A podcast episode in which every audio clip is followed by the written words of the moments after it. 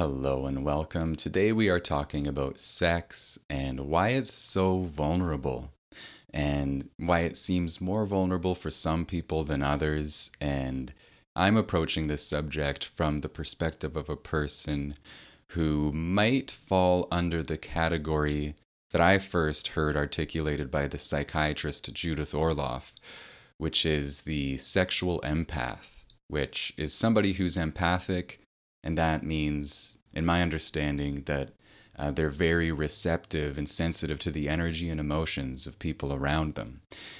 And a sexual empath is somebody who's highly receptive in, and highly, highly receptive, specifically in the area of sex, physical intimacy, and where some people can kind of emotionally detach and just treat sex as something that's fun and isn't a necessarily deeply emotionally connecting experience.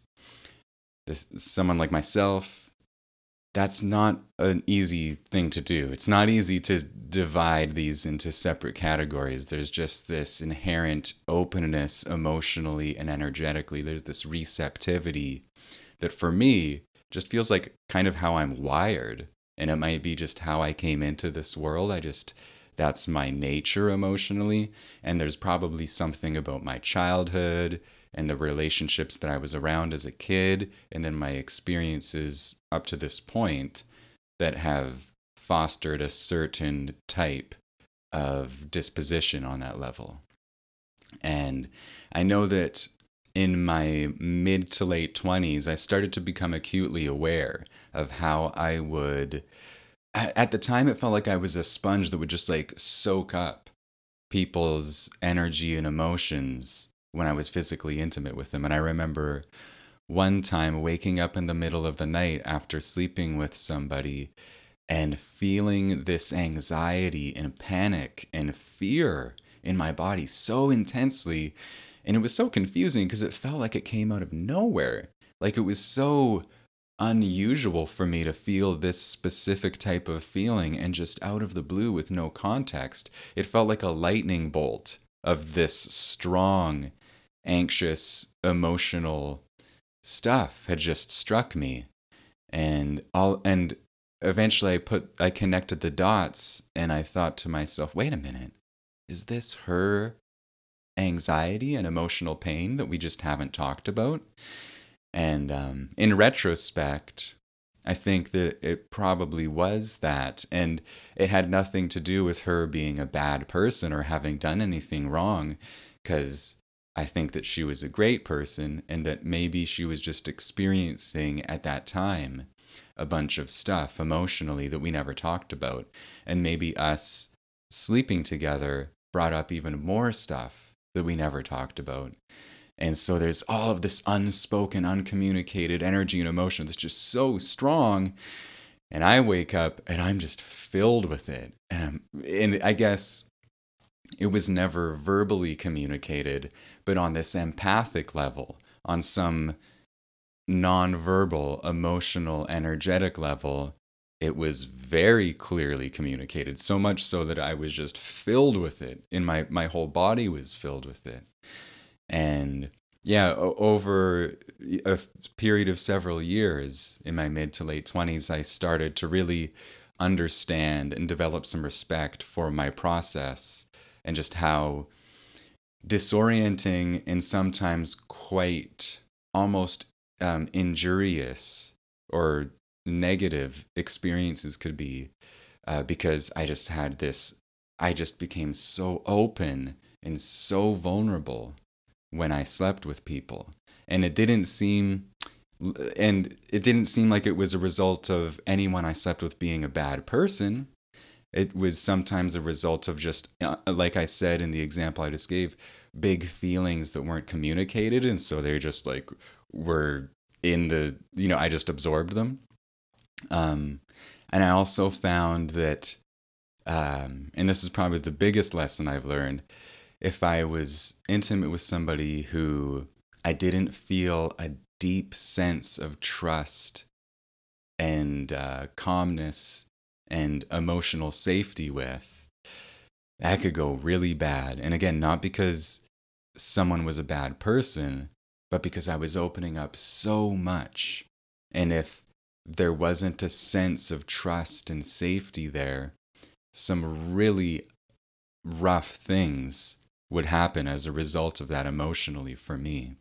I would just take on things that would totally disorient me and throw me to the ground. And I remember having to kind of like put myself back together um, for weeks after sleeping with somebody who was a nice person, but I didn't feel some deep kind of respect from. I didn't feel a deep, sincere kindness towards me from them. And they probably liked me and, you know, we felt attracted to each other, but there wasn't this kind of like almost um, a spiritual or soulful sense of connection and trust and kindness. Um, and so I learned the hard way that that was like absolutely essential to feel, and that I could get along with somebody intellectually or physically be really attracted to them or have great personality chemistry with somebody and and yet there was this kind of like somatic um visceral deeply emotional sense of trust that I had to feel.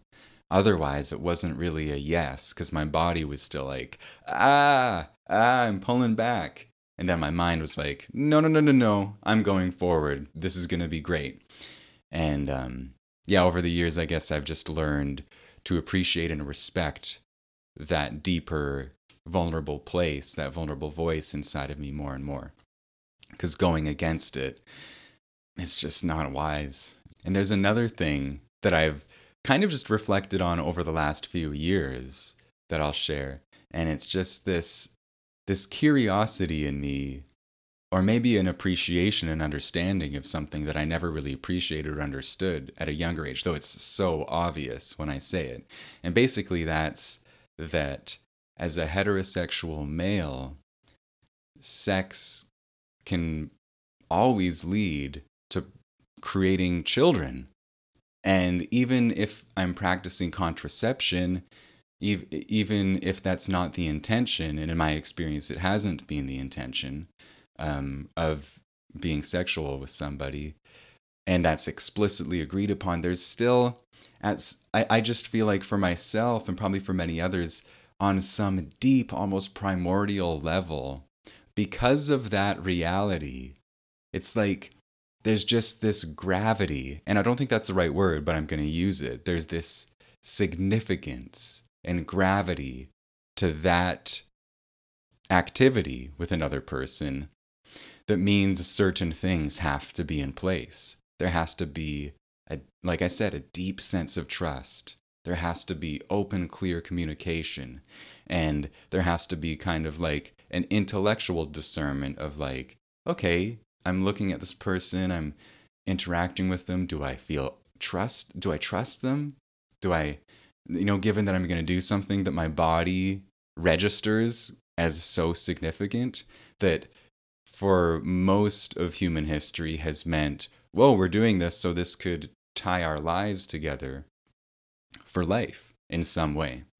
Um, yeah, there's like the intellectual discernment of establishing a sense of comfortability and trust and safety with somebody.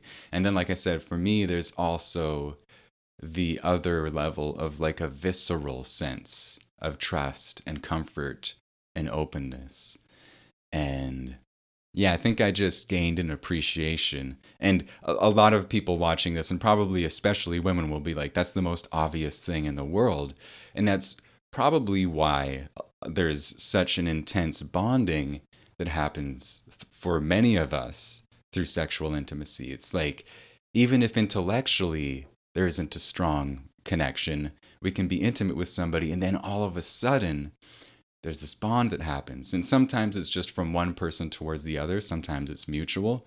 Um, but there's all of these subconscious and energetic um, bonds that form, attachment, expectation, and that can happen like super fast.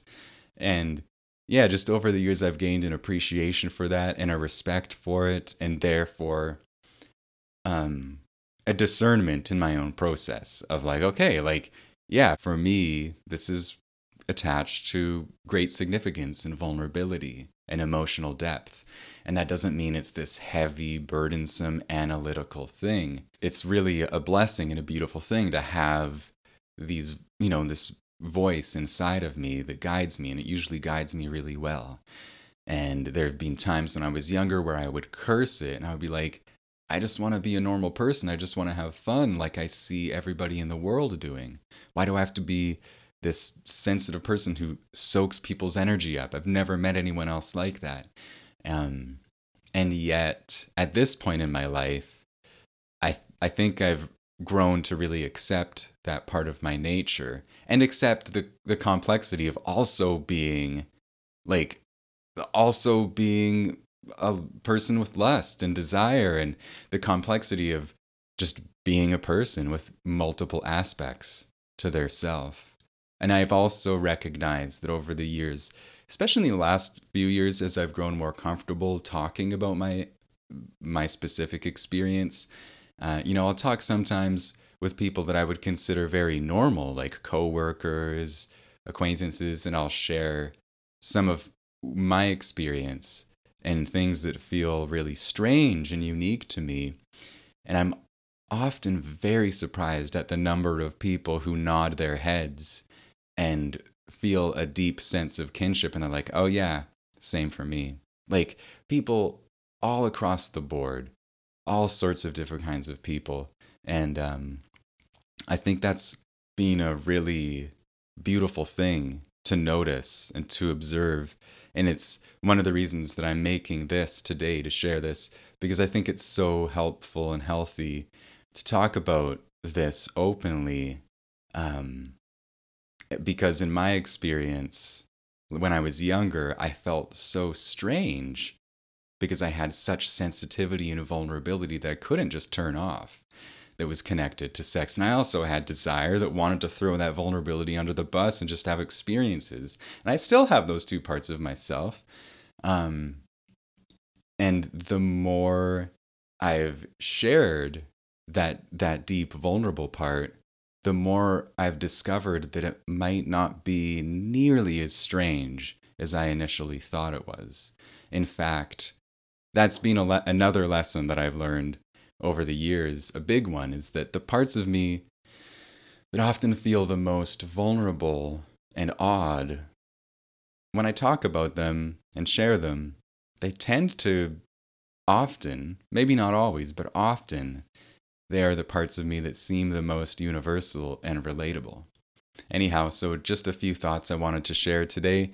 I hope you enjoyed this. If you did, you can let me know. You can comment, you can like, you can subscribe. If you're on YouTube, you can turn the notifications on so you find out when new episodes are released. And if you're interested in checking out my book, How to Open the Heart An Incredible Journey into Vulnerability, Empathy, and the Transformation of Consciousness, you will find links to that in the description. And until next time, I hope that you have a beautiful day.